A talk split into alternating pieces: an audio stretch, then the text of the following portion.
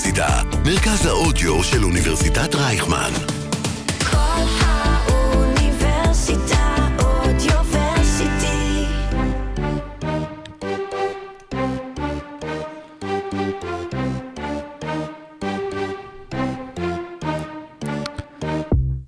מאה עשרים פרקים אנחנו חוגגים היום אה, של עושים NBA, לכולם מאחלים עד 120, אנחנו נקווה שאנחנו נגיע, אתה יודע, עד, אה, לא יודע, 1200. 1220, 5020, העיקר שהליגה תמשיך, ושהפודקאסט ימשיך, שה-NBA ימשיך, ושהכיף ימשיך.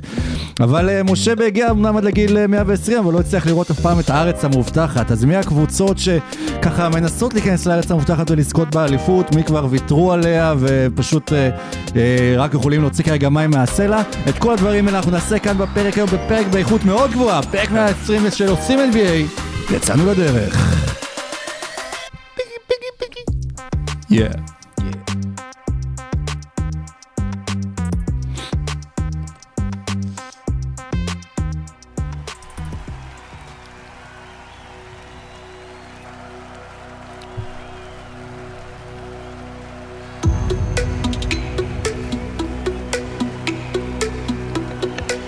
Ladies and gentlemen, welcome to OSIM NBA. Here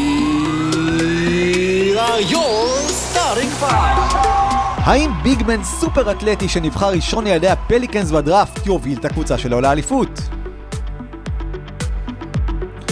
האם ביגמן סופר אתלטי שנבחר ראשון על ידי הפליקנס בדראפט יוביל את הקבוצה שלו לפלייאוף? איך זה שדווקא קבוצה של תום טיבודו הפסיקה לעשות הגנה? האם סגנית אלופת המזרח המכהנת תישאר מחוץ לפלייאוף? והאם יש מכשפה, קוסם או בעל אוב שיכול להחזיר את הכלייה לדני אבדיה? או מאמן. או מאמן. כן. אפשר גם על הפתרונות הפחות רדיקליים. שלום סורוקה, מה קורה? בסדר גמור, מה שלומך אלוץ? בסדר, בסדר, כיף שחזרת אלינו, ו... איך היה בחופשה הקצרה? אה, היה סופי הדרך. סוף הדרך, כן. אללה נהדר. אגב, יאמר שאתמול אה, הייתי באיזה בית קפה בשרון, ואני קם בבוקר וכאילו מחכה לאיזה בן אדם, פתאום אני רואה את שרון דוידוביץ', האיש מהאגדה. שרון דוידוביץ' מקטר? מקטר. כולם- חוזרים אה, לארץ, וגם על האולפן היום חוזר אלינו אורח נהדר, פיני בראל, ספורט באיכות גבוהה, מה נשמע? כיף להיות. אהלן, כיף שאתה כאן, מה הולך? בסדר, אחלה. יש הרבה על מה לדבר, יש. הרבה דברים מעניינים. ים בדברים אה, מעניינים. החולצה שלך היא מפנאטיקס.קום, אתם אה, שמעתם על הרכישה שלהם? אני לא- לא רציתי לעשות, אה, אתה יודע, פרסומת, אבל הם אסור מהספונסרים שלי, מהספונסרים. הם לא פנאטיקס. כן. אתה פנאטיק של הפנאטיקס. כן. כן, אמרו שהם, כאילו, עכשיו מה זה, עברו ל-36 מיליארד אה, שווי, גייסו כסף בזכות כל החולצות שאנחנו לובשים כן, פה כן. בפוד, אה, מבקש הדרישה. תבוא בהמשך, כן. לדעתי עידו אגב הוא בעל מניות שם. עידו, כן. בטוח, כן. הוא CDO, עידו, או, אה, זה, בואו נצא לדרך לפני שזה... גור. סידו גור.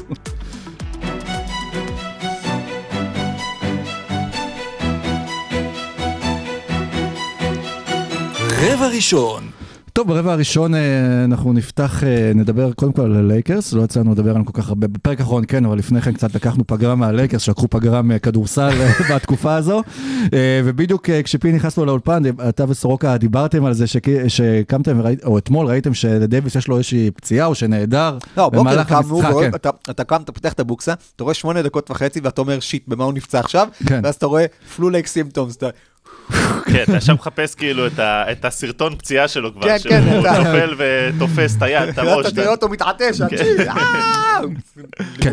והלייקרס אבל בסוף, אה, הזכרנו את זה בפרק הקודם, שאולי אה, הלייקרס צריכים לבנות לא סביב לברון, אלא סביב דייוויס, גם את ההתקפה שלהם, גם את הקבוצה והכל, ואנחנו רואים באמת רצף משחקים מטורף של אנטוני דייוויס, והחששות שלכם, או של כל מי שאוהד או בקרבת הלייקרס, או שעוקב אחריהם, הם אמיתיים. אמ, משה השאיר לי שאלה פתוחה, הוא תלה אותה פה על הקולב, האם דרווין האם הוא מאמן כדורסל טוב? אני חושב שכן. אמ, אני חושב ש- שראינו בתחילת השנה באמת הפתיחה הנוראית של ה-2-10, וראינו את ה- את השלשות שלו נכנסו, והכל היה מאוד מדאיג. אבל איכשהו, אני הרגשתי שהם, יש לו כן כימיה עם השחקנים וכן חיבור עם השחקנים, ואני כן יותר אוהב בתור אוהד לייקרס את הקבוצה של השנה מאשר את הקבוצה של השנה שעברה, וזה היה המצב גם ב-2-10. קבוצה של השנה שעברה, קבוצה קטסטרופה. אמ, כמה דברים. קודם כל, דייוויס, אה, יש לי חדשות בשבילכם, הלייקרס כבר בונים סביבו את ההתקפה. כל מי שאומר, דייוויס צריך להיות מספר אחת בקבוצה הזאת, זה בדיוק מה שקורה. בגלל זה הלייקרס התאוששו, כי הכדורים הולכים לדייוויס, ודייוויס... אה, מצליח לפתוח את המשחק בהמון דרכים. זה שמשחקים איתו סנטר, כשהוא גם מסוגל לרווח, כשהוא גם קולע מחצי מרחק, כשהוא גם תוקף את הטבעת, זה דבר סופר חשוב. והקבוצה הזאת, כמו שבנה אותה דרווין האם, זאת קבוצה שהמטרה שלה... לקלוע משלוש זה נחמד, mm-hmm. אבל קבוצה שהמטרה שלה היא ל- ל- ל- לעשות טרור בצבע.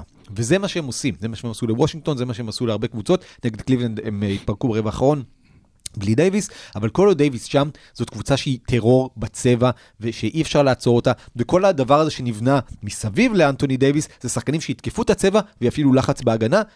תכף נדבר על הכלייה משלוש. ויכול להיות פיני, אתה חושב שהלייקרס, כאילו צחקנו עליהם, בתחזיות גם לא נתנו להם יותר מדי איזשהו אה, עתיד בעונה הזו, אבל פתאום כשדברים עובדים טוב וזה נראה ממש טוב, אז אולי כן אפשר לחשוב שהם ככה ייכנסו לשלבים האחרים של העונה בתור קבוצה שיכולה לדגדג את השיח על קונטנדרית? אז אני רוצה להוריד קצת את ההתלהבות. אני חושב שהם עדיין לא נראים כל כך טוב, בטח לא ברמת הקונטנדרית. יש להם אמנם את השמות להיות קונטנדרים, אבל אין להם לדעתי את הסגל המסייע. נכון, אמרת שהם באמת תוקפים הרבה יותר את הצבע, בדגש על אנטוני דייוויס.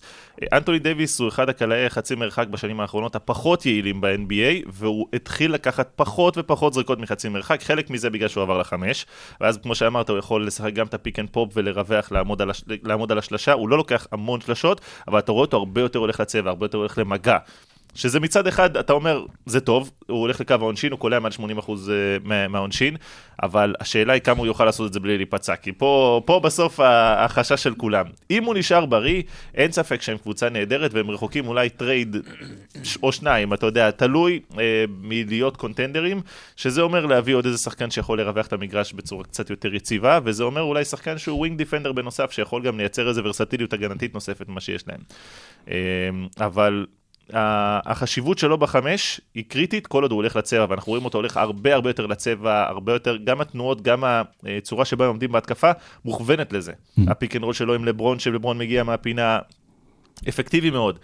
השאלה כמה זמן זה יכול, יכול להחזיק וכמה הם יכולים גם בהגנה לנצח משחקים. כרגע אם אתה מסתכל עליהם מבחינת אה, ריבאונדים, אתה רואה שהם עדיין מפסידים בריבאונד, אם אתה מסתכל עליהם מבחינת אה, נתונים הגנתיים, הם עדיין לא שם. עדיין לא שם לפחות בצורה יציבה לטעמי. אוקיי. הם כן בצורה יציבה, דיברנו על זה בתחילת העונה בכל דיוני הקליעה, לא קליעה, שהם צריכים למצוא משהו שעובד. אז כרגע, אה, אוסטין ריבס קולע כמעט ב-39% מהשדה, וכל אוהדי הלייקרס התעצבנו על זה שנתנו למליק מונק ללכת. מונק בשנה שעברה עשה איזה 13 נקודות למשחק, אה, הרבה שלשות, אבל בעיניי כמו שמליק מונק סימן בהרבה מובנים את הלייקרס בשנה שעברה, הרבה show ומעט הגנה, בסקרמנטו זה סבבה, כי הוא משחק ליד דביון מיטשל וטרנס דייוויס בקו האחורי של החמישייה השנייה, שהם שחקני הגנה מצוינים. השנה מי שמסמל את הלייקרס בעיניי זה לוני ווקר. אה, הלייקרס החליטו לתת את ה mid-level exception, בעצם את החוזה הנורמלי היחיד שהיה להם לתת ללוני ווקר, ולוני ווקר השנה עם איזה 16 נקודות למשחק. 39 אחוז לשלוש, אה, דנקים מטורפים, מפעיל לחץ הגנתי על היריבות. בעיניי, חוץ מדייוויס ו- ולברון, הוא השחקן הכי טוב של הלייקרס השנה, וזה לא a knock on other players, זה פשוט שלוני ווקר משחק כדורסל מצוין. וראינו את הפוטנציאל בסן אנטוני, והוא מממש אותו עכשיו בלייקרס. עכשיו, שגם הרי שמענו אותו מתבטא על זה גם אה, בנושא הזה, על- איך של סן אנטוניו וויתרו עליו בעצם, אה, והלייקרס הם אלה שהרוויחו. נכון. אה, אתמול מישהו כתב בטוויטר, אה, אם נפרץ לכם החשבון, תנו משפט שידעו שנפרץ לכם החשבון. אז אני הולך להגיד עכשיו משפט שאני לא האמנתי שאי פעם אגיד אותו. אני, ערן סורוקה, אוהד לייקרס, מרוצה מהמצב הנוכחי של ראסל ווסטברוק. זה ה safe word שלך, רס. וואו. זה ה safe word. וואו. ראסל ווסטברוק מצא לעצמו תפקיד שהוא אוהב, והלייקרס מצאו תפקיד שבו ראסל ווסטברוק יכול לתרום. האם זה יחזיק לנצח? אני לא יודע. אבל ראסל ווסטברוק התאהב בתפקיד של האיש שעולה מהספסל, מוריד קצת מלברון את עול המשחק, מתמקד יותר במסירות מאשר בקליעות. אני לא זוכר מתי הפעם האחרונה היה לו כזה אסיסטים של, יחס של אסיסטים לקליעות נגד הלייקרס, נגד וושינגטון היה לו משחק של שמונה נקודות או משהו כזה, אבל 15 15 אסיסטים מהספסל, והאיש הוא גם מועמד לשחקן השישי של השנה. והוא גם אוהב את זה. כלומר, בפעם הראשונה בקריירה שלו, ראסל ווסטברוק מוותר על אגו, ו- ומוותר על ש- חלק מהשטויות שלו, ועושה מה שטוב לקבוצה, וכשזה קורה, זה מחזה ש- שבאמת מאוד מאוד נעים, וזה עוד בלי לדבר על ה hustle שלו, על הזינוקים שלו על כדורים אבודים במשחק נגד מילווקי, הניצחון הכי מרשים של הלייקרס העונה. פצצת שהוא דפק שם בש- בדקות האחרונות, הובילה למהלך, נכון שהוא החטיא שתי זריקות עונשין, הוא מוצא את המקום שלו, הוא משתדל, הלייקרס סוף סוף הצליחו לרתום אותו למשהו שעובד לקבוצה, וזה מחזה מאוד נחמד. טוב, אולי. פורטוגל יוכלו לקחת את זה אה, לרונלדו גם, אבל נראה לי גם כאילו שזה סוג של פתרון אה, קסמים כזה, כי גם הלייקרס עולים מהספסל, ווסטברוק מרגיש שהוא עדיין מוביל לכ- לכאורה איזושהי חמישייה, אה, והוא השחקן המוביל כשהוא על המגרש, אה, עד שלברון והחבר'ה, ושאר החבר'ה מצטרפים אליו, הוא עבר את זה קצת גם ב- אה, באוקלהומה בתקופות קשות, פשוט הוא... אבל תמיד באוקלהומה הוא היה ה-go to guy. כן. בלייקרס הוא סוף סוף הבין שהוא לא ה-go to guy. לא, אבל אני חושב שמה שהוא אומר כאן זה, זה נכון, כי כאילו מה שהוא עבר באוקלהומה ובתקופה שלו בוויזארדס גם, כשביל היה פצוע, זה כאילו נתנו לו להוביל כאילו חמישייה שהוא הכוח המוביל בה, וגם בלייקרס יש לו דקות שהוא מוביל את החמישייה השנייה, והוא אחראי על ההתקפה, ואז אתה יודע, אנטוני דייוויס ולברון חוזרים, והוא עדיין נכנס, הוא עדיין מרגיש כאילו שהוא בתוך המשחק. האם זה יתפוס לאורך זמן? אני בספק, הם עדיין צריכים עוד משהו. שוב, יכול להיות שהם יגיעו לפליי אין, גרדו פלייאוף, אבל אני חושב שהם חייבים עוד, עוד, עוד. כן, כן, אני, אני מסכים איתך לגמרי שהם צריכים עדיין עוד, אבל אני חושב שהדבר הכי נכון לעשות עכשיו זה לאו דווקא טרייד על ווסטברוק. זה טרייד, לקחת את פטריק בברלי שהחוסר יכולת שלו לקלוע גורמת לזה שקבוצות מתייחסות אליו כמו שחקן אחר ששידרתי באותו משחק ביום ראשון ונדבר עליו ברבע הרביעי. אה, וקנדריק נאן שבאמת ציפיתי ממנו להמון והוא התחיל את העונה לא רע ומאז הוא פשוט קטסטרופה ויצא מהרוטציה. לקחת את שני החבר'ה האלה, לארוז אותם עם בחירת סיבוב ראשון אחת, לא צריך יותר מזה, ולהביא את בויאן בוגדנוביץ'. מסתדר בכסף בול בויאן מגן פיזי, הוא לא lockdown defender, אבל הוא כן מגן פיזי, שאני זוכר אותו כולל שומר על לברון ג'יימס במצבים טובים, והוא כן נמצא השנה בכושר קליעה מצוין, ואתה שם אותו, וזה בן אדם ששווה לך שלוש שלושות לערב, ואתה יכול לשים אותו ליד דייוויס, אתה יכול לשים אותו ליד לברון, תעשו את הטרייד הזה עכשיו, ואתם מסודרים. הלילה הוא לא, תפר שוב, מעל לא איזה שבע מסודרים. שלשות, אני חושב שכבר איזה כן. שש עונות רצוף 18-20 נקודות במשחק אה, לפחות, אה, בוגדנוביץ'. כן. אני חושב, אני חושב אבל שחלק מה... רוב הקבוצות בליגה יודעות את הסיטואציה של הלייקרס וכאן הם נואשים, שהם לא ייקחו טרייד כזה. שהם יבקשו מה- מהלייקרס יותר וכולם מנסים להוציא מהם כמה שיותר. אני חושב ש... בחירת סיבוב ראשון היום זה, זה נכס. נכון. והדבר היחיד שיכול לקרות זה שקבוצות אחרות יהיו יותר נואשות וישיגו את בוגדנוביץ' קודם. אבל תשמע, הילד וטרנר שווים שתי בחירות סיבוב ראשון. נכון. דה רוזן וווצ'ביץ' שווים שתי בחירות סיבוב ראשון, אולי פלוס, למרות שאני לא יודע עד כמה הערך של ווצ'ביץ' גבוה כרגע, ולהכניס את דה רוזן להתקפה של הלייקרס לא יהיה כזה פשוט כמו שזה נראה. בויאן בוגדנוביץ' לא שווה שתי בחירות סיבוב ראשון. ו- והחוזה שלו מסתיים, זה לא שדטרויט מתכוונת להשאיר אותו ממילא, אתה צריך להוציא עליו משהו, ואתה יכול להוציא עליו בחירת סיבוב נכון, אחת. אבל ראינו, כבר, ראינו גם. ששחקנים כמו רודי גובר לא שווים אה, 25 אה, בחירות, ו... 25 גובר היה. defensive player of the year. גובר גובר זה כוח משנה משחק ב- על פניו, כן? אנחנו נגיע גם למינסוטה. אבל אה, בוגדנוביץ', זה- אתה מסתכל, מה הלייקרס צריכים? הלייקרס צריכים בויאן בוגדנוביץ' כרגע. אני מקווה שהם יצליחו לעשות את זה, כי זה טרייד שהוא מדהים, והם צריכים טרייד בסגנון הזה, אין ספק. השאלה היא עד כמה ערך יש גם לבברלי ולנאן, אבל בסדר, זה... נאן. אה? נאן, נאן, כן. טוב, נלך, אה, בואו ניקח אתכם אה, כמה שנים קדימה. זאיון וויליאמסון לא מצליח לקחת אליפות בניו אורלינס. ברייס או ברוני ג'יימס נמצא בלייקרס, מוכר את כל הנכסים שאין ללייקרס, כי הם מכרו את כל הנכסים שלהם עד שהנינים של ברוני ג'יימס יגיעו ללייקרס, והוא מנסה להביא אותו ללייקרס, אבל בתכלס באמת זאיון מתחיל, המפלצת מתחילה להתעורר, המפלצת אה, בריאה, וניו אורלינס גם כן, חזינו להם עונה טובה, אבל הם אפילו מצליחים לטפס על הציפיות האלה, אפילו גם זאיון מתחיל לטפס על הציפיות קצת. זאיון מתחיל לשחק הגנה. כן. וזה משהו שהוא היה עושה לא מעט בקולג' וכשהוא הגיע ל-NBA וכל כך התמקד התקפית והיה כל כך מפלצת התקפית, אמרו, אוקיי, זה אחלה, אבל זה שזיון מתחיל לשחק הגנה, זיון, זיון לא יודע לעשות דבר שהוא לא ספקטקולרי. כלומר, האתלטיות שלו ויכולת המשחק שלו ו- ויכולת החדירה שלו אה, כבר עכשיו היו ברמה מאוד מאוד גבוהה, ושני דברים השתפרו מאוד בשבועות האחרונים. האחד זה פוינט זיון, אה, היכולת שלו למסור אסיסטים ו- ולנצל את תשומת הלב ההגנתית כדי למסור כל לב, כל מסירות מתוחכמות ובאונס פס ו no-look pass ולמצוא שחקנים בצד השני של המגרש והוא עושה את זה מצוין. והדבר השני זה שהוא מתחיל להיות טרור הגנתי מבחינת ה chase down blocks שלו.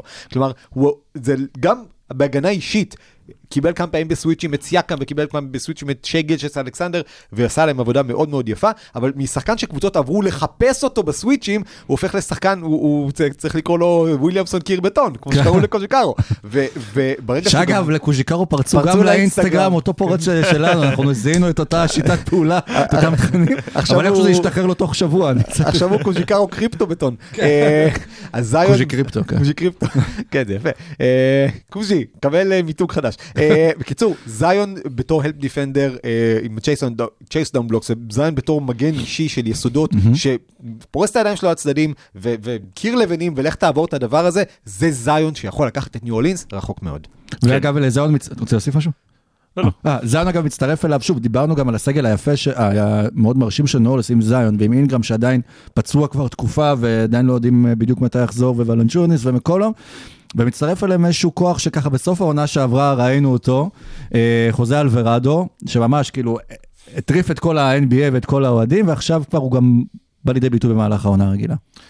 תראה, אני, אני, אני מסכים איתך לגבי מה שאמרת לגבי זיון, והוא הולך המון לכיוון הצבע ותופס הרבה מאוד תשומת לב, והיכולת של ולנצ'ולס לרווח את המגרש היא מאוד חשובה עבור הקבוצה הזאת ועבור זיון, כי הוא בעצם זה ש... לא, לא אגיד את זה, זה, זה לא בדיוק נכון, אבל הוא כאילו משחק את, ה, את הגבוה יותר טרדישיונל, כאילו, ש, אבל שהרבה פעמים תופס את הכדור מחוץ לקשת ונכנס איתו עד הסוף פנימה, וולנצ'ונס הוא זה שהרבה פעמים מנהל את המשחק בחוץ, וזה שמרווח וכן הלאה. אני, אני עדיין לא בטוח, כשכל הקבוצה הזאת בריאה, כמה הקבוצה בריאה. אתה מבין למה אני מתכוון? כאילו שכל הקבוצה עכשיו אה, אה, בריאה ו- ויכולה לשחק.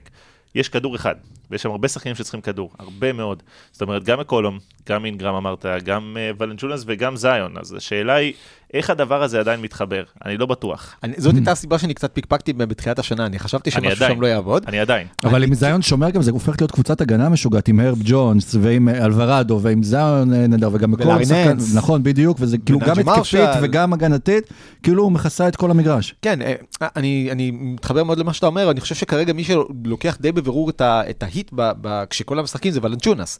אה, הם משחקים, ולנצ'ונס הופך קצת להיות בוק לופז בקטע הזה, כן, ליד היאנס, כן, ליד כן. והוא, והוא ברגע שהוא מחכה בחוץ, יאני, ולנצ'ונס זה לא בן אדם של אגו. שלושת השחקנים האחרים זה אנשים שטייטד להיות כוכבים. אה, וולנצ'ונס כאילו במובן הזה אין לו בעיה לעשות את הצעד אחורה, תרתי משמע, לצאת לקשת. השלוש ולחכות שם. ו- והם עושים את זה יפה, כשאתה מסתכל על זה, אה, סי.ג'יי, זיון ואינגרם ביחד על המגרש, הם בערך פלוס 19 או פלוס 18 פר 100 התקפות, שזה אומר שאתה גם מצליח להקיף אותם באנשים שקולים מספיק טוב מבחוץ ושומרים מספיק טוב, אז הכוח יש הזה, וזה בעונה מאוד חלשה התקפית של מקולום, הוא, הוא, הוא ממש מאוד משמעותי, ו- ונכון, עדיין לוקח להם זמן לאזן את כל זה, אבל אני חושב שאם עכשיו הם עושים את זה כשאינגרם פצוע, כשמקולום לא קולע, אז כשהדברים האלה ישתפרו, הפוטנציאל שלהם הוא מפחיד. כמה שנים קדימה, לא רק השנה. והפוטנציאל עכשיו הוא, כשהם- וכל זה כשהם ארבעה ניצחונות רצופים וחצי משחק מהמקום הראשון במערב, אז זה עוד לפני שכל הפוטנציאל הזה קורה. כן. טוב, נעבור לרבע הבא. יאללה. רבע, כולם זה?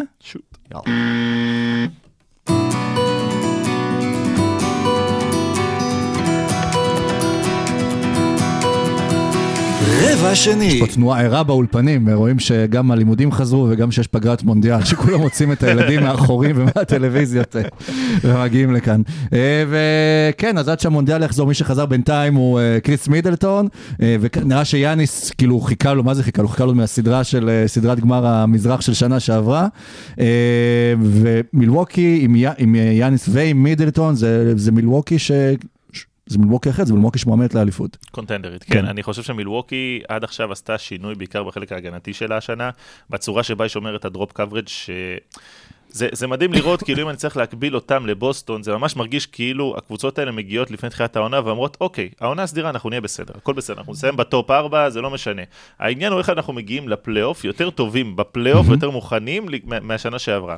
ומילווקי עשתה, עשתה לדעתי את הטרנספורמציה הזאת, בזה שהיא מונעת, היא כרגע מקום, אה, נכון להיום, מקום שני בליגה, ב- או ראשון, אני לא זוכר כי זה, בדקתי את זה לפני כמה ימים, בכמות הזריקות קאצ' שהיא נותנת, ומקום ראשון בהפרש, בהגנה, בכמות הזריקות שהיא נותנת מהפינה. זאת אומרת, היא מגבילה את האזורים הכי יעילים במגר... במשחק היום אה, מהקבוצות היריבות.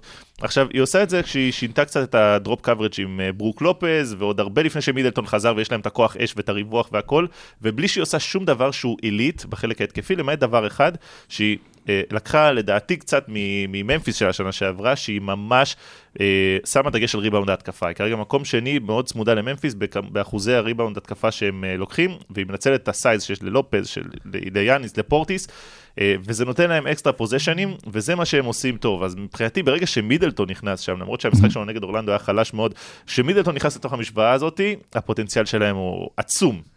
ועוד מישהו ש... שלא הזכרת, אבל בעיניי הוא חלק גדול מההצלחה של מילווקי השנה ההגנתית, זה ג'בון קרטר. נכון. אה, שחקן שנזכיר, זרקו אותו מברוקלין כי לא היה להם מקום בשבילו בחמישה- ב-15 ברגע שהביאו את גורן דרגיץ', אני חושב. נכון. אה, ו... עדיף להם ברוק לופז מאשר עם ברוקלין כנראה. כן, כן. אז ג'בון קרטר באמת פותח שם בחמישייה לצד הולידיי, וקרטר זה שחקן כזה שהוא scrappy, הוא לא עושה סטטיסטיקות גדולות, הוא לא עושה, לא, זה משחק שעשה איזה 36 בשבע הארכות נגד אוקלהומה סיטי, אבל מלבד זה זה שחקן של 9-8 נקודות למשחק, אבל הוא שם והוא נותן גוף, והוא, point of attack defender מעולה, וזה מצוין כי זה מוריד עומס מהולידיי, שאם עד עכשיו כל הגנת ה point of attack של, של מילווקי הייתה תלויה בהולידיי בשנים האחרונות, אז קרטר נותן להם את זה, וזה פותח להם יותר אופציות, אה, כי, כי מידלטון, כמו ש... אה, אמר פיני, הוא, הוא נותן boost גדול בהגנה, הוא גם שומר טוב, mm-hmm. אבל ב, ב, בהתקפה, סליחה, ובהתקפה היכולת שלו להוביל כדור, היכולת שלו לסדר מצבים לאחרים, היכולת שלו להוריד עומס התקפי מיאניס, שבאמת היוסג' שלו בשלב מסוים השנה היה יותר גבוה מלוקה, היה 39 אחוז, זה לא הגיוני.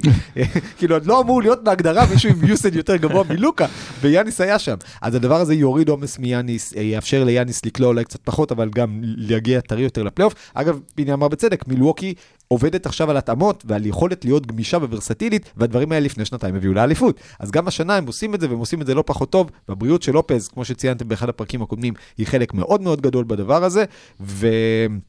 גרייסון אלן טוב, ובאמת חמישייה שנייה עם גרייסון אלן ובובי פורטיס, זה חמישייה שנייה טובה מאוד, גם התקפית, גם הגנתית. יש להם את כל הכלים, יש להם עומק מצוין, זאת לגמרי קונטנדרית. כן, זה דברים נראה לי שהם למדו לפני שלוש שנים דווקא, כשהם לא לקחו את האליפות ולא מצאו את הדברים האלה, וטוב, יאניס מקבל את מידלטון בתור מתנת יום הולדת. בן כמה יאניס כבר? אה? 28 ועשרים- לדעתי, לא? 28? 94, משהו כזה, 95. משהו כזה, כן, אה, שם. מה, מתבגר הילד. לא 93? 90 ו- לא, 93, לדעתי 90 ו- או 94 או 95. זה עדיין מפלצתי לגיל שלו, כל כן, משהו, שגם אם הוא יהיה- גם אם תגיד לי... זה לא משנה. אה, טוב, אה, קבוצה אחרת אבל שביקרה בגמר המזרח וגם ב-NBA כמעט כמו מילווקי בשנים האחרונות זו, זו מיאמי היט, שאנחנו תמיד מדברים על ההיט culture ואיכשהו תמיד מצליחים לשמור את עצמם בתוך תמונת הפלייאוף בכל עונה ועונה, בדרך כלל גם בצמרת של המזרח, אבל איכשהו השנה משהו לא מתחבר. הזכרנו לפני כמה פרקים שהשחקן עם הכי הרבה דקות משחק בליגה זה קייל לאורי, וכששחקן, אם כבר מדברים על גיל של, אה, של שחקנים, וכשהוא השחקן עם הכי הרבה דקות ב, בליגה ובקבוצה שלך, כנראה שיש איזושהי בעיה. אה, יש שם כמה בעיות, קודם כל באמת הפרק הזה הגיע בתזמון מצוין אחרי אולי ה-back to back הכי מביך שלהם העונה, להפסיד לממפיס זה לא בושה, אבל להפסיד לממפיס בלי ג'ה מורנט, דזמונד ביין וג'ארן ג'קסון ג'וניור, זה קצת בושה. אבל עם אלפא טיוס ג'ונס, כן. וכן, וכשג'ימי באטלר משחק אצלך, ואז הם שקלו מתי לתת לבטלר את המנוחה ב back to back, אז הם נתנו מנוחה הלילה, והפסידו ב-20 הפרש בבית לדטרויט בלי קייד קנינגהם. אמ, שבאמת, כאילו, לדעתי קבוצה שמפסידה ב-20 הפרש לדטרויט, צריך להרחיק אותה מהליגה לשנה ולהחזיר אותה אחר כך. ההזדקנות שם זה רק חלק מהעניין, זאת קבוצה שאומנם הדה-ביו קצת משתפר, אפילו מתחיל לקלוע לשלוש, זאת קבוצה שחסר לה גודל, ו- ו- וגודל זה משהו ש- שחשוב שיהיה לך היום בריבאונדים ובהגנה בכל מיני מקומות, ו... ו- וזה מפריע, זה מפריע שיש להם, ו- וכל היכולת של ההיט קלצ'ר לייצר שחקנים מכלום ולתת להם uh, באמת להשתלב ברוטציה, ראינו את זה עם סטרוס, ראינו את זה עם קיי, גייב וינסנט, ראינו את זה עם דנקן רובינסון, זה מאוד נחמד, אבל בסוף אתה צריך את הכוכבים שיובילו אותך. כשבטלר לא משחק, כשטיילר הירו באמת קיבל את החוזה הגדול, אני לא בטוח שטיילר הירו זה בן אדם שיכול להיות השחקן השני הכי טוב בקבוצה שרצה, או ש- או שלישי השישי- אולי, או לא, השישי להם בטוח, סתם, כן. אה, השישי אולי. אה, אז נכון, יש להם כל מיני הייווד הייסמיתים, כל מיני אנשים שנשמעים כמו סופרים בריטים, אבל זה לא מספיק. אתה בסוף צריך אנשים באמת שי- שיקחו את ה... heavy lifting על עצמם, ואין להם אנשים שעושים את זה בצורה מספיק יציבה. אגב, טריידים, אתם חושבים אולי מישהו באמת שיכול לבוא להיות איזשהו big man או משהו, טרייד שיכול לשנות את ה... ג'יי קראודר. ג'יי קראודר. לא, ג'יי כאילו... קראודר מושלם עבורם. ג'יי קראודר מושלם עבורם. נראה לי זה משהו שמשפט ג'יי קראודר מושלם, או סתיו כל קבוצה שאתה יכול אה, לה- להזכיר בליגה. אבל אתה מסתכל על מיאמי ואתה מסתכל, אתה אומר, האם משהו באמת מונע מ- מפיניקס לעשות ג'יי קראודר תמורת דנקן רובינסון? אה, משהו כזה. כי דנקן רובינסון כבר הפך לדנקן רובינסון השני הכי טוב במיאמי אחרי אה, מקס סטרוס. שהוא עושה את הדנקן רובינסון טוב יותר. ופיניקס מסתדרת לא רע בלי קם, בלי, בלי אה, ג'יי קראודר. אז תנו את ג'יי קראודר למיאמי, קחו מהם איזה דנקן רובינסון, אולי, לא, לא חושב שצריך להחליש שם אפילו איזה בחירת דראפט. וזה יעזור לשתי הקבוצות. לדעתי פיניקס לא לוקחת את זה. אוקיי. לדעתי פיניקס לא לוקחת את הטרייד הזה, אה, ואני חושב שיש שם עדיין במיאמי, כשאני מסתכל על כל הסגל, אני עדיין, אני מסכים איתך, כל הקטע של התרבות שם שמייצרת שחקנים מכלום, קצת בסוף, אתה, אתה מתישהו אומר, לא יכול להיות, מתי, אתה לא יכול לבנות את הקבוצה רק על שחקנים שהם undrafted ומביא אותם משום מקום והם תמיד יצליחו ותמיד ינצחו. אה, ופה השנה אתה רואה את, את, ה- את הירידה הזאת, והיה פציעות, והיה באמת חוסר עקביות, והיו משחקים גם שהם עלו עם, אה, נגד, נגד הוויזרס לדעתי, הם עלו עם איזה שישה שחקנים, שבעה, ועוד, כן. כן, ועוד, ועוד אה, כמה מהג'י ליג שאף אחד לא מכיר אותם, ועדיין איכשהו הצליחו לנצח. אבל עדיין אני חושב שכשהשחקנים יחזרו, אם הכל חוזר לק- לקדמותו, הם מסוג הקבוצות האלו שאומרות לעצמן, זה לא השלב של העונה שאנחנו צריכים להיות, שאנחנו צריכים להיות טובים בו. עכשיו הכל בסדר, אנחנו צריכים רק להשיג את הניצחונות שלנו בשביל להיות איפשהו באזור בין אה, 5 ל-8, ואנחנו כבר ניתן את הפוש שלנו בהמשך. אם זה באמת אה, יגיע לשם, וג'ימי באטלר יחזור להיות ג'ימי באטלר, אה, קאי לאורי, יוריד קצת מהעומס שלו, כמו ש... אל תוריד, יש אותו. ב fantasy. אה, טיילר הירו ו- ומקס סטרוס וזה, יחזרו לרווח את המגרש בצורה טובה, ההגנה שלהם בסוף תעשה את ההבדל, לדעתי. אני חושב שאתה צודק בקטע שלהם, אומרים זה לא הזה שלנו, אבל, אבל להשיג היום את המספיק ניצחונות במ, במזרח כדי להיות במקומות 5 עד 8, זה לא פשוט כמו שהיה בשנים קודמות. אתה מסתכל על המזרח והוא סופר עמוק, וזה עוד לפני שהזכרנו קבוצות כמו אינדיאנה. נכון, ועדיין, אני מסתכל, אני מסתכל על, ה, על הצורה שבה הם משחקים, ואני אומר, לדעתי, בסוף, אם אני מסתכל על קבוצות כמו הוויזארדס, כמו הניקס, אני לא רואה אותם בתור איום אמיתי לאורך טווח, לעונה שלמה, על המקום של מיאמי בפלייאוף. אוקיי, אז אה, הזכרת באמת את הניקס, אה, שבוע שעבר אה, אח שלי היה בניו יורק, שאל אותי על איזה משחק ללכת, ראינו, אמר לי ממפיס מגיעים לגרדן, זה שווה, אמרתי לו בטח שתלך, זכה לראות את ג'מורנט עושה triple double, חוויה ענקית בגרדן בניקס, מן הסתם קהל משחק צמוד. השאלה, שוב, אם הניקס הם עדיין הקבוצה של, אתה יודע, הקבוצה העשירה ב-NBA, או באחת מהעשירות, עם הקהל והאווירה, ולא יותר מזה. הניקס, אה, איכשהו מצליחים לפשל בהגנה, שזה קבוצה של תום טיבודו, זה, זה לא טוב. אה, ג'וליוס רנדל, באמת, כשהוא הגיע לניקס, חלק מה... מה... raison d'être, הסיבת קיומו של ג'וליוס רנדל זה היותו שחקן שהוא פייטר. בן אדם שהוא... אתה מנסה להביא את ויקטור, בגלל זה אתה... אה, אולי, יכול להיות. אם אתה מאזין לנו. יכול להיות.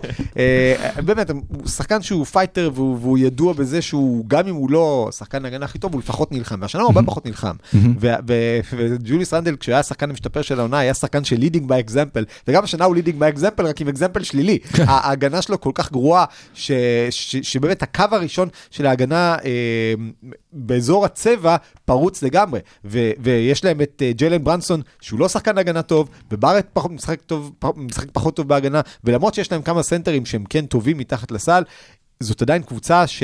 שלא מסוגלת לייצר מספיק עצירות הגנתיות, ועוד משהו שתום טיבודו תמיד עושה, זה נותן ליריבות את השלשות. ו... ובשנה שעברה, בשנה שלפני כן זה עזר לו, זה, זה עבד לו, קבוצות היו מחטיאות הרבה השנה, קבוצות נגד הניקס עם אחד האחוזים הכי גבוהים לשלוש אה, בליגה, top 10 או משהו כזה, ו... ו... והדבר הזה גורם לזה שקבוצות פשוט מפגיזות 20 שלשות על הניקס מפה ומשם, ו... וזה לא נעים. כן, ואני חושב שעצם זה שהוא, שאתה נותן את השלשות, אתה צריך גם לראות איך אתה נותן את השלשות. כאילו, אין בעיה, יש שלשות מסוימות שאתה אומר, אוקיי, אין לי בעיה, אם השחקן מגיע ב pick and roll ולוקח שלשה מהכדרור, זה אחרת מאשר אם אה, אתה נותן שלשות מהפינה, והבעיה שלהם, לדעתי, זה ש... הניקס מנסים להפוך, או טיבודו ליתר דיוק, מנסה כן. להפוך את הכדורסל של הניקס לכדורסל קצת יותר מודרני, זאת אומרת, להביא אותו לכדורסל שזורק יותר שלשות, ובאמת משחק יותר, בקצב יותר גבוה, שזה לא משהו שטיבודו בדרך כלל היה אוהב ועושה, בלשון המעטה. אבל כאלה ו- יש את השחקנים לעשות את זה איתם. בדיוק, ואין לו את השחקנים, אין לו את השחקנים, כאילו ג'וליוס רנדל הוא לא, הוא אף פעם לא היה קלעי ולא יהיה קלעי יציב משלוש, ארג'יי ברט אה, השנה מאוד לא יציב, אז ברונסון בחלק ההתקפי עושה מה שהוא עושה, אבל כמו שסורוקה אמר, הוא לא שחקן יציב בחלק ההגנתי, רנדל לא שם את המאמץ בחלק ההגנתי, ומרגיש שכאילו הוא מנסה להפוך את הקבוצה לקבוצה יותר התקפית ויותר מהירה, אבל אין לו באמת את הפרסונות הנכונות בשביל לעשות את זה. אגב, פרסונות, מי הייתם באמת מגדירים אולי בתור השחקן המוביל של הניקס? אתם בדרך כלל מדברים על השחקן השני הכי טוב, מי השחקן הראשון, מי השחקן השני בניקס? כאילו מרגיש גם שאין כזה היררכיה שם. שאלה טובה, זה בשאלה מצוינת. אם זה רנדל, או שזה ברונסון, או שאר ג'יי בארט, שהוא כאילו ה rookie שהם לקחו אותו, מי ה go-to שלהם? על פניו זה אמור להיות ברונסון. כאילו, רנדל היה שם לפני שנתיים, ואז עשה נסיגה בשנה שעברה לתור השחקן המשתפר של השנה, שחזר להיות השחקן שהיה לפני כן. ו- וכאילו ברנסון, אתה יודע... כאילו הפוך מטורונטו, שבונה שחקנים כל עונה, אתה רואה אותם יותר. טובים, שם אתה מתחיל בהכי חזק שלך, ולאט לאט מוריד את. זה. כן. אגב, זה טיבודו, זה טיבודו קלאסי, טיבודו כל קבוצה שהוא מגיע אליה, הוא מתחיל הכי גבוה שיש, ולאט לאט תנמיך. ובסופו של דבר זה בדרך כלל נגמר באיזה פיטורים לא נעימים, ואני חושב שבאמת השם שלו די חזק בתואר המאמן הבא שיכול נקודות מפוטר, למרות שהם עצרו את ליבלנד על 81 כי הוא נקודות פתאום. גם, הוא שוחק גם את השחקנים שלו, מה שהוא עשה בשנה הראשונה שהוא הביא את הניקס לפלייאוף, זה הוא גרם להם לשחק כל משחק כאילו זה משחק פלייאוף, כל משחק עונה סדירה כאילו זה משחק פלייאוף, והם הגיעו ל- לסדרה נגד אה, אטלנטה אז, והשחקנים היו גמורים, כי אם זה כל מה שאתה עושה טוב, כאילו זה מה שמייחד אותך, שאתה משחק חזק מאוד בעונה הסדירה, אתה מגיע לפלייאוף וכולם משחקים חזק, אז כאילו מה אתה עושה מיוחד ב- בשאר הקבוצות? וגם לעשות התאמות זה קצת בעיה כשאתה עובד על סכמות ש- שעובדות כל הזמן וראינו איך טרי יאנג שרף אותם שם. השנה כמו שזה נראה לא תהיה להם את הבעיה כי פשוט הם לא יגיעו לפלייאוף. אבל אה, הדרך של דרק רוז נסע לקנקון לחופשה אחרי אה, כל עונה עם טיבודו, כן. הניקס אה, באמת נמצאים במצב אה, שהם, היה להם קיץ נדיר, שחקן חופשי מבוקש רצה לבוא אליהם. אולי הרכז הכי מבוקש בשוק.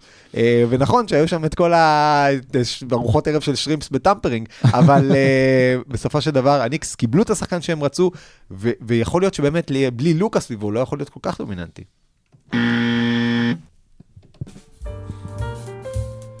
נתון ורבע. הנתונים שיעשו לכם שכל. אה, אולי.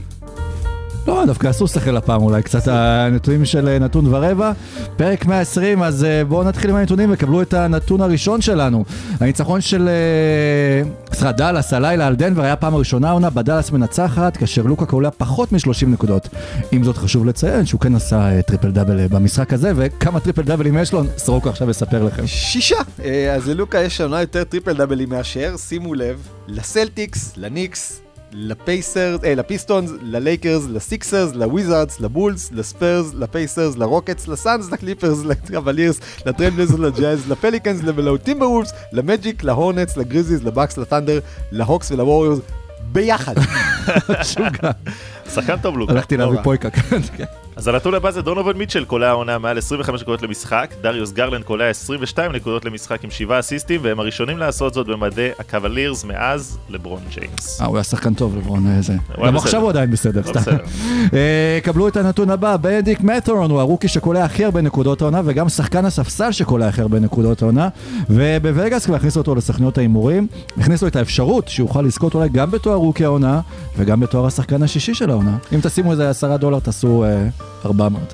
אוקיי. אה, אז קבלו נתון אחר, שחקנים שיש להם בקריירה מעל 20 נקודות למשחק ופחות מ-20 איבודים למשחק, יש שניים כאלה, דירק נוביצקי ואנטוני דייוויס. פחות משני איבודים. שני איבודים, איבודים. 20 איבודים פחות זה- משני- זה זה- ווסטבוק, זה אה. פחות מ-20 איבודים זה ווסטבוק, כן. אז קבלו נתון, יאניס מוביל את הליגה מאז שהצטרף אליה במשחקים בהם הוא קולע לפחות 30 נקודות, לפחות 10 ריבאונדים אה, ומוסר לפחות 5 אסיסטים. תורך, לא? כן, זה לגמרי.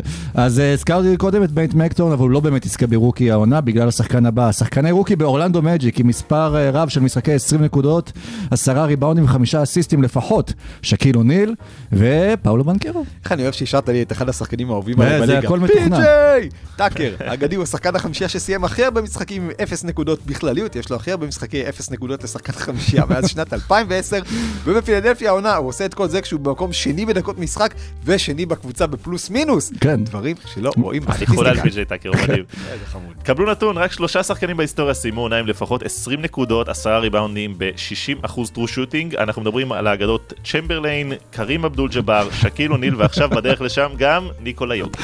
רק ראיתי עכשיו את התיקון גם- של הזה, גם הקרין עבדול ג'באר זה מצחיק, זה אחלה שם לבת שלו, אבל- אבל כאילו כל הסלייבר, אז קרין עבדות ג'באר זה בכלל איזה... אה, טוב, זה דברים שלא רואים בפרק, רואים את זה רק בוואטסאפ שלנו. כן, כן, וטוב שכך.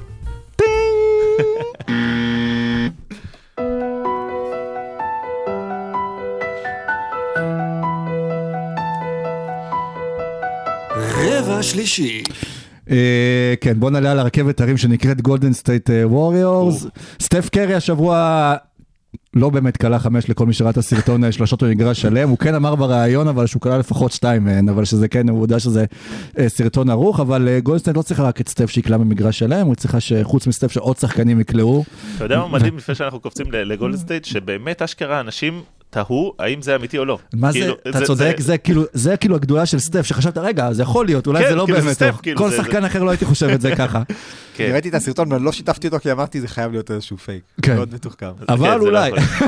אבל אם, אם אנחנו קופצים שנייה לגולדן סטייט, גולדן סטייט כרגע מתחילת העונה, סטף מדהים, באמת, אי אפשר, אין, אין דרך לתאר את מה שהוא עושה. אבל אם אני מסתכל על גולדן סטייט ועל הבעיות שלהם העונה ביחס לעונות קודמות, ולמה הם בינתיים לא מאה, זה, אני מסתכל על, קודם כל על החמישייה השנייה שלהם, שהיא, שהיא משמעותית פחות אפקטיבית, הם נפגעו מבחינת העומק שיש להם בקבוצה. אה, אתה מסתכל על המשמעת ההגנתית שלהם, זה אחד הדברים שהם היו עושים הכי טוב, זאת אומרת, אתה אומר גולדן סטייט, תמיד הסתכלו על ההתקפה שלהם, על השלשות וכן הלאה, אבל ההגנה תמיד הייתה הבסיס לקבוצה הזאת. והיום אתה מסתכל עליהם, אתה רואה אותם, הם אה, שולחים את הקבוצות היריבות שלהם כמעט שמונה פעמים בממוצע אה, יותר לקו מאשר, אה, מאשר אה, מה שהם הולכים, הרבה מאוד עבירות שטותיות, הרבה מאוד עבירות שזה פשוט נראה חוסר משמעת, שהקבוצה השנייה ב over the limit, אתה פתאום שם שתי ידיים על השחקן בלי שום אה, הסבר, אתה פתאום אה, בריבאונד התקפה דוחף את השחקן בריבאונד, בלי, כאילו אתה יודע, דברים שהם משמעת של גולדן סטייט בדרך כלל כן היה, ועכשיו השנה מרגיש שאין להם. תיקח את זה, תיקח את העובדה שתמיד היה להם בעיה שהם היו מאבדים יותר מהקבוצה היריבה, תיקח את זה שהם מפסידים בריבאונד, בשלושה וחצי ריבאונדים בממוצע למשחק, ואתה כבר מתחיל את המשחק עם חמישה פוזשנים פחות, ושמונה נקודות פוטנציאליות יותר לקבוצה היריבה מקו העונשין.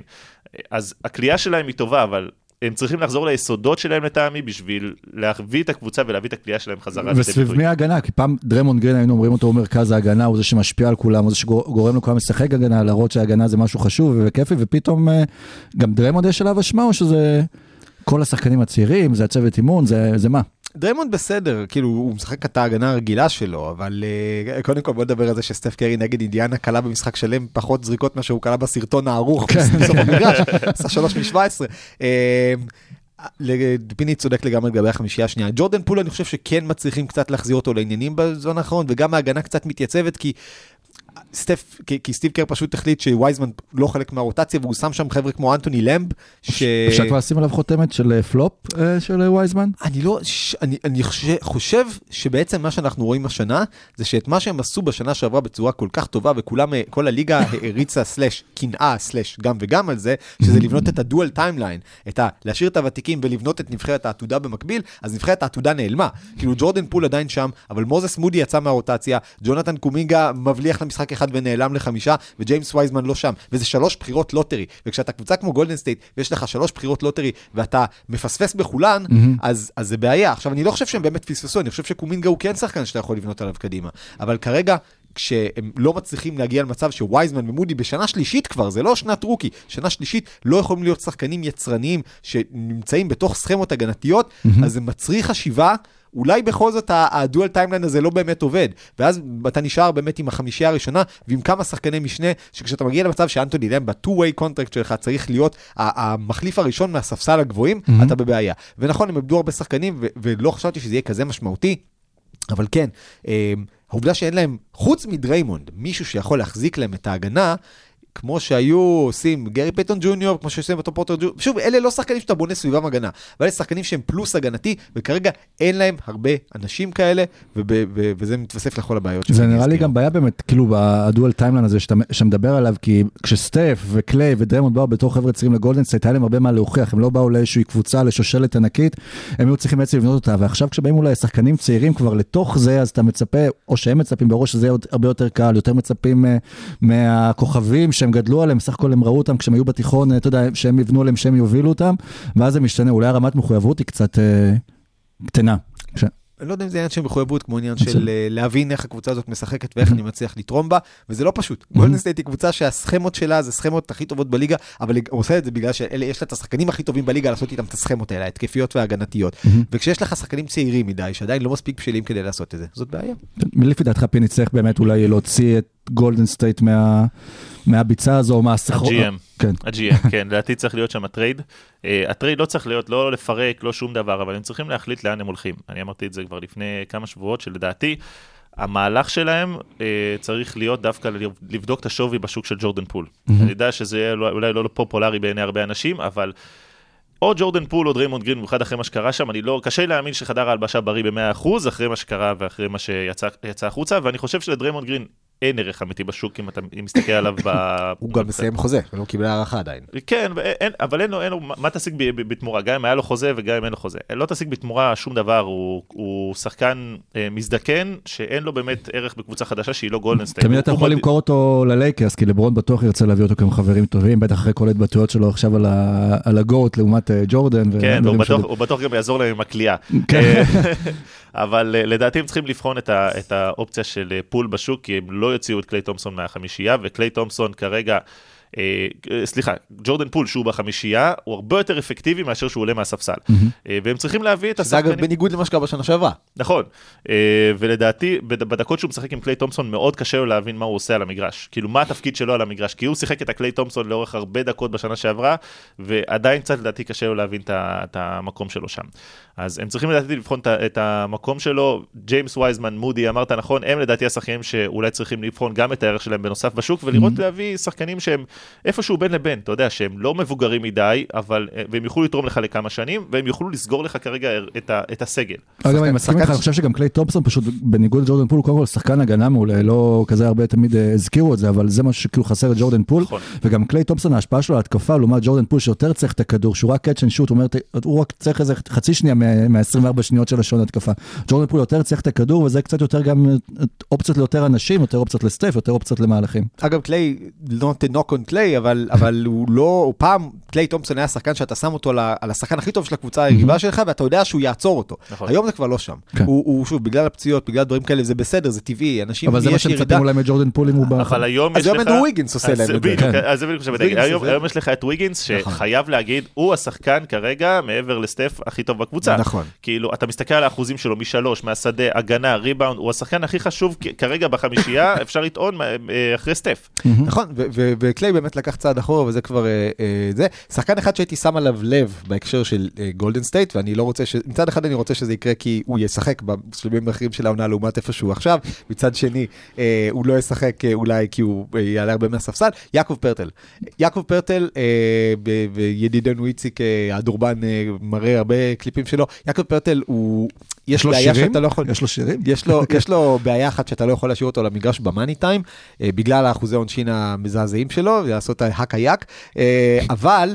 אם אתה שם, מביא את יעקב פרטל כ- כ- כ staple ההגנתי של החמישייה השנייה שלך, ויעקב פרטל יכול לשחק גם דקות שאתה לא, ישלחו אותך לקו, ולעמוד מה high post הוא מוסר מאוד מאוד, אני לא בטוח אפילו שאפילו underrated, כי אנשים כבר התחילו לזהות את יכולת המסירה שלו, הוא מבין מהלכים התקפיים, קר ופופוביץ' מאוד מאוד דומים בסגנון המשחק. אני חושב שאם אתה מציע לספיירס היום את ג'יימס וייזמן על יעקב פרטל, מוסיף עוד איזה בחירת דראפט או משהו כזה, זה משהו שיכול להיות מעניין לשני הצדדים, בטח בכיוון שהספיירס רוצים כל להגיע דבר אליו. שיחליש אותם הם יקחו עליו, כן, יכול כן. למלא תפקיד של, ג'- שוב, אפילו טיפה יותר טוב ממנו, של ג'וואל מגי שעשה ב...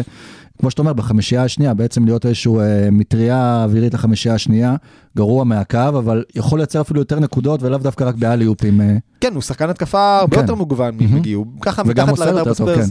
כן, ה- יש, יש הרבה שחקנים שגולדנסטייט יכולה לקחת אותם, כל מיני דג מקדרמוטים וכאלה ו- ודברים כאלה, אבל בעיקר הם צריכים עוד מישהו שיחזק להם את ההגנה. כרגע, עם כל האהבה לאנטוני למב, הוא לא, כן. ואני חושב שטרייד של וייזמן על פרטל, אם הם באמת מחליטים שהם מוותרים על וייזמן, אז אה, זה טרייד ששתי הקבוצות ייהנו ממנו. פנטסטי. הזכרנו את אה, אנדרו ויגנס קודם, אז בואו נלך לקבוצה הקודמת של, אה, של אנדרו ויגנס, וזה מינסוטה טימברוולבס, איבדה לפני אה, כמה משחקים את, אה, את, אנטוני, את קרל אנטוני טאונס לכמה? זה- חודש וחצי. חודש חודש וחצי. וחצי, הייתי בטוח האמת שזה אכילס בהתחלה. כן, כן, כולם נראה. חשבו, זה נראה זר. כן. כן, אז, אז מזלו זה לא, השאלה איך באמת מינסוטה מתמודדת עם האובדן הזה, כי בסוף יש להם שני גבוהים שהם בנו עליהם, השאלה אם רודי גובר, הוא אה, יכול למלא את החלל החסר. אני לא בטוח שיש להם שני גבוהים שהם, שהם בנו עליהם. לדעתי ההבאה של רודי גובר הייתה איזושהי אמירה לאנטוני אדוארדס ולאנטוני טאונס של, תקשיב, אם, אם הדבר הזה לא ילך, ואם אנטוני טאונס לא ימצא את המקום שלו גם בתור אה, שחקן אפקטיבי בחלק ההגנתי בתוך העניין הזה,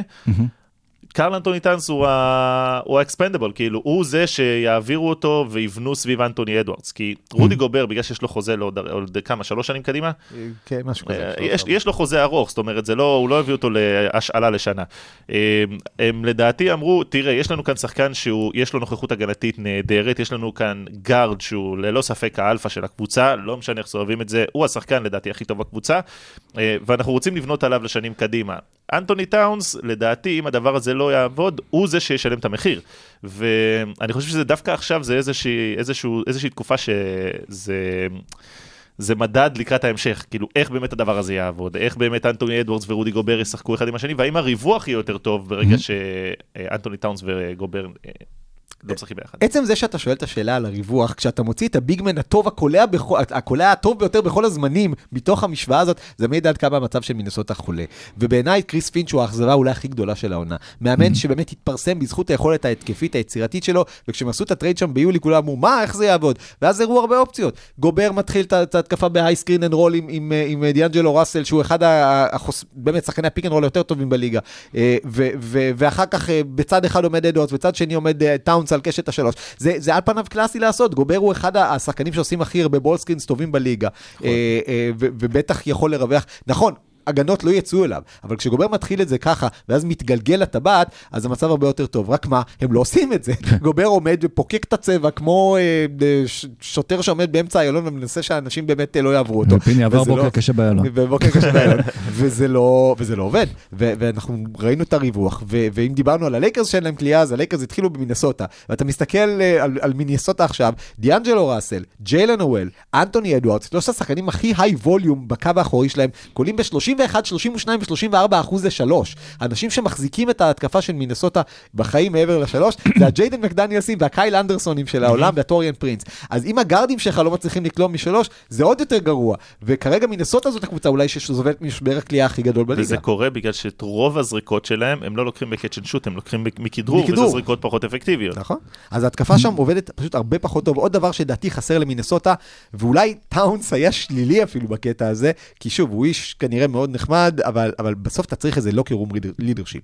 ובשנה שעברה היה להם את בברלי, בקטע הזה של לקחת אחריות, ולבוא ו- ולהגיד לכולם, תקשיבו, אתם עושים משהו לא בסדר. אני לא יודע אם יש להם מישהו כזה בכלל. לאנטוני אדוארדס, כאילו, בפוטנציאל יכול להיות השחקן הזה, עם כמות הביטחון העצמי שהוא משדר החוצה, ומן הסתם היכולות שלו גם כן על, על המגרש. אולי אבל אולי ש- טאונס מפריע לו פשוט אה, לקה. א', כן, ב', אולי זה משהו שאתה צריך לצבור בגיל 22 על סמך הישגים שהבאת, וכרגע זה עוד לא שם. גובר אנחנו כבר יודעים שהוא לא ה locker כן, room ואנחנו גם. זוכרים את כל הכעסים של ג'ימי באטלר כשהיה שם על טאונס ועל כל הקבוצה, ואיך הוא ניצח עם החמישייה, שניית החמישייה הראשונה, וזה כנראה בעיה שמתמשכת. אפשר כבר אז להתחיל ל- להעלות ספקולציות לטריידים על טאונס, כי הזכרתם קודם קבוצה ב- בפלורידה שמחפשת איזשהו סנטר ו big man. מבחינתי אה, אפשר, מבחינתי כן. אפשר, אבל הם לדעתי הם ידרשו עליו סכום אה, שיהיה קשה מאוד למצוא קבוצה שתתאים. זה מצחיק, כי הערך של טאונס אבסולוטית כקרל אנטוני טאונס, זה פסיכי, זה שחקן שכאילו אתה אמור להחזיר עליו תמורה של ידה רודי גובר, זה בחירת סיבוב שני ו- וחוזה two way. אם אתה מסתכל רק על הנתונים היבשים שלו. בדיוק, אבל אה, אני אומר, אתה חייב למצוא איזושהי סכמה קבוצתית שבה הוא מצליח לפרוח,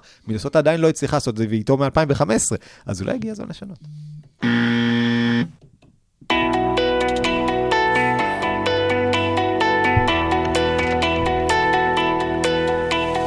רבע רביעי. טוב, ברבע הרביעי אנחנו, יש לנו פה את א', אה, מעקב אבדיה, אה, פיני, שהיה היום עליך לילה חופשי, נכון? אה, כן, כן, כן, כבר שתי לילות. אתה נראה יותר ערני באמת. הוא קיבל back to back של מנוחה. זה חשוב, זה צריך ל... כן, ואולי גם. דני צריך קצת מנוחה, אבל אה, ראינו את אה, דני במשחק נגד הלייקרס, אה, יצא איזשהו סרטון שהיה קצת אה, כאילו צורם לראות איך הלייקרס באמת מפנים לו את השטח פשוט שהוא- כדי שהוא יזרוק לסל. בסוף הוא לוקח את הפיתיון הזה, נכנס, מחטיא, לוקחים את הריבאונד, ואתה הזכרת את זה גם סטרוק עוד לפני השידור פה, שדני קיבל עצה מראסל ווסטברוק, תזרוק כמה שיותר.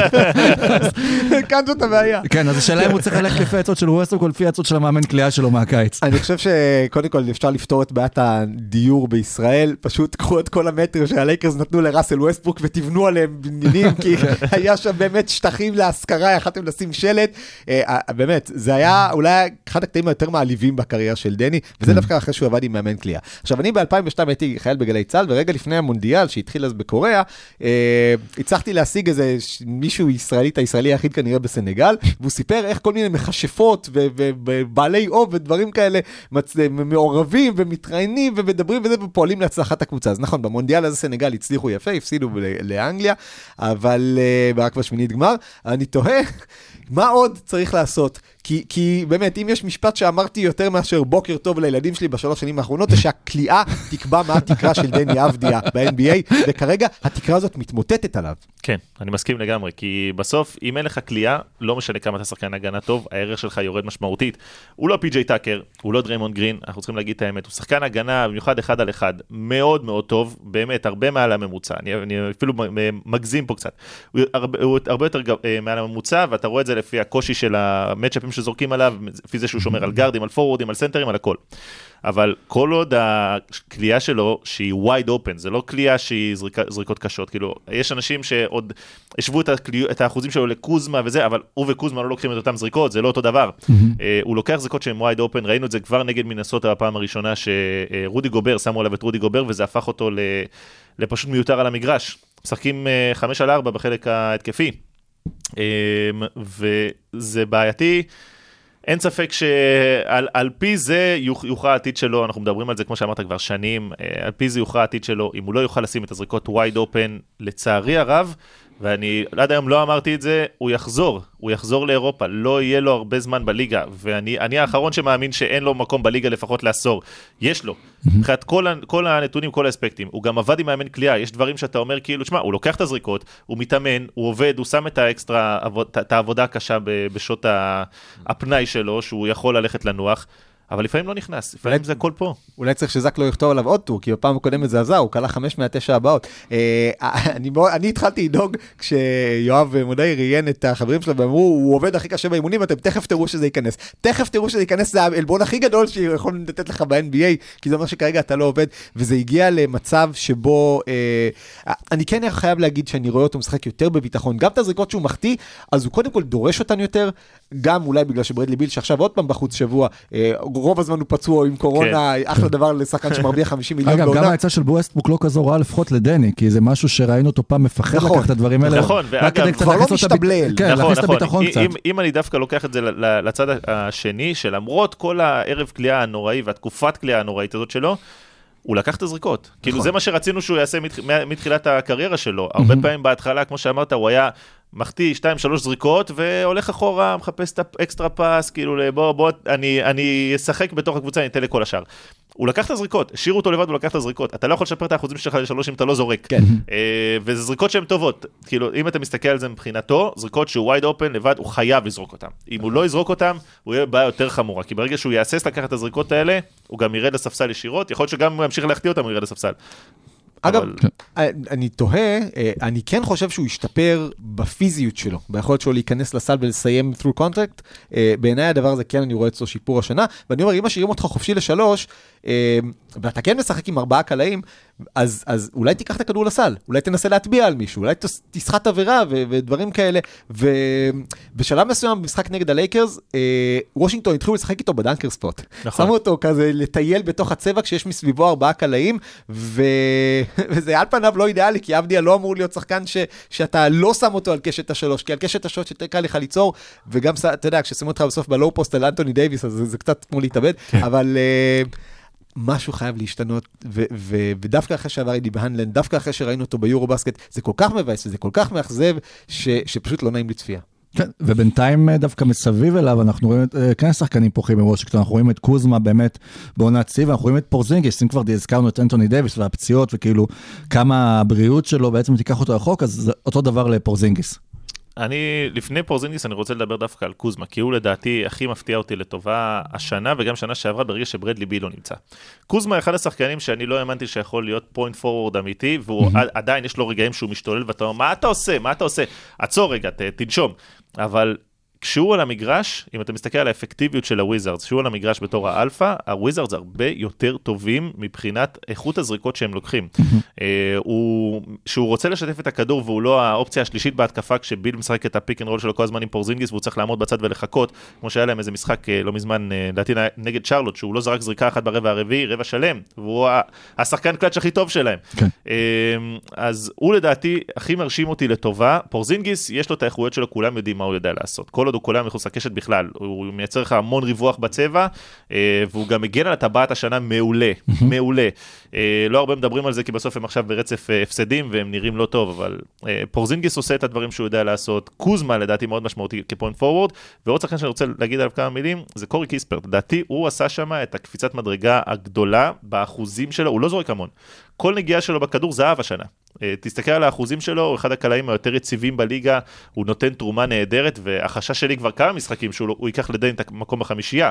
גם אם לא בחמישייה, אז הרבה דקות מהנתח שהוא יכול לשחק. והוא עושה, הוא לא לוקח לדני את המקום בחמישייה, כי דני הוא עדיין השומר אחד על אחד הכי טוב שיש לוושינגטון. נכון. ואתה לא יכול להחליף, זה, זה כאילו אם אתה מוציא את דני בחמישייה, אז מה תיתן לקוזמה עכשיו לשמור על הלברונים והיאניסים שלה, לא, הוא לא יצליח. תן לקיספרט בטח שלא.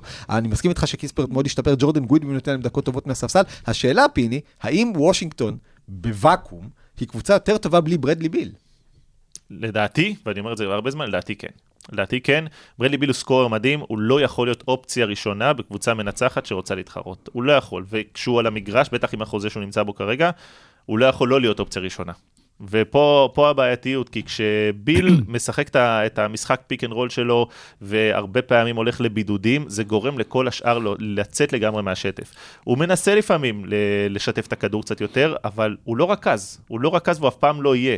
אז הוא הרבה פעמים מתעקש על הזריקות mid range האלה, שהוא קולע אותם באחוזים לא רעים. כאילו, אתה מסתכל... 53 אחוז השנה. כן, כן, אפילו, כן, אבל- עדיין, הזריקות mid range האלה הם לא משתפות אף אחד מהמשחק. נכון. ופה הבעיה, כי העניין הוא לא מה ברדלי ביל עושה, אלא מה, מה שברדלי ביל עושה משליך על כל השאר. כי אם אף אחד לא נוגע בכדור, התקפה אחת, שתיים, שלוש, ברגע שהכדור התקפה הבאה יגיע לקוזמה, קוזמה לא ייתן לאף אחד את הכדור, וברגע שהכדור יגיע לאצ'ימורה, אצ'ימורה לא ייתן לאף אחד את הכדור, ואז כל שאר השחקנים שצריכים לחיות מהשאריות אומרים, רגע, מה, מה איתי?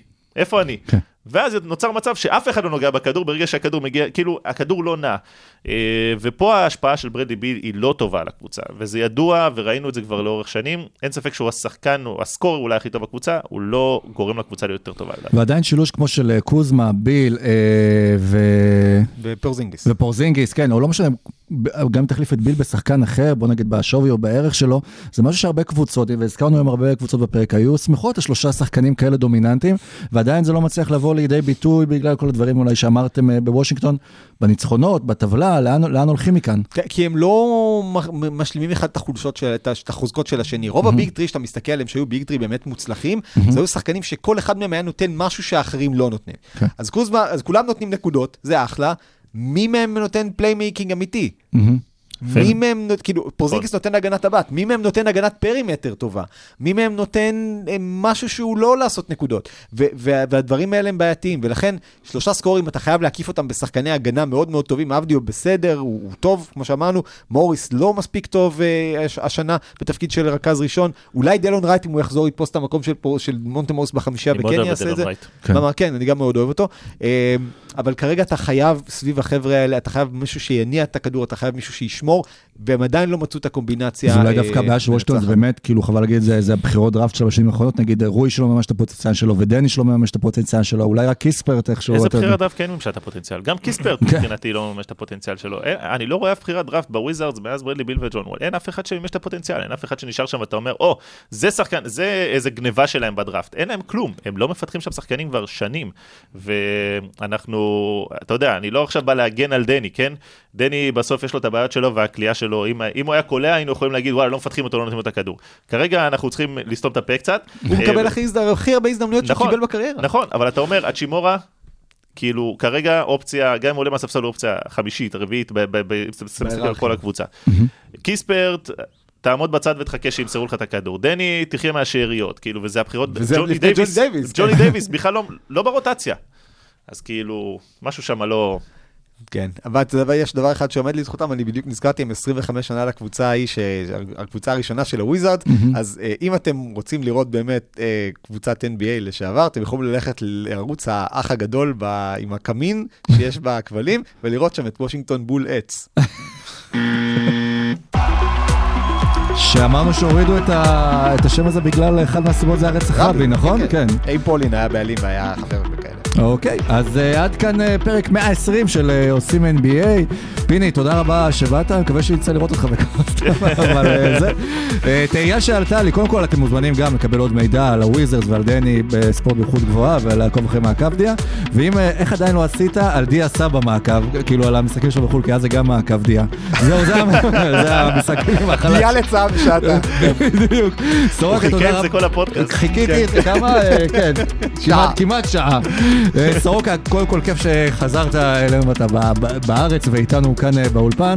הייתי. יומיים בחו"ל, לא. בסדר, זה הרגיש הרבה, זה הרגיש הרבה, זה. שני פרקים, וזה גם כן, זה, כן. אתה יודע, זה שלושה שבועות, זה כמו הפגרה של המונדיאל. כן. אז אה, אז תודה רבה. ואנחנו נפגוש אתכם. תודה. פיני בראל. תודה לכם, תודה. אז אנחנו מקווים כן להגיע מעבר ל-120, ובמידה וזה יקרה, אז אתם תשמעו אותנו בשבוע הבא, פרק 121 של עושים NBA. תודה שהאזנתם לנו, ביי ביי. ביי ביי.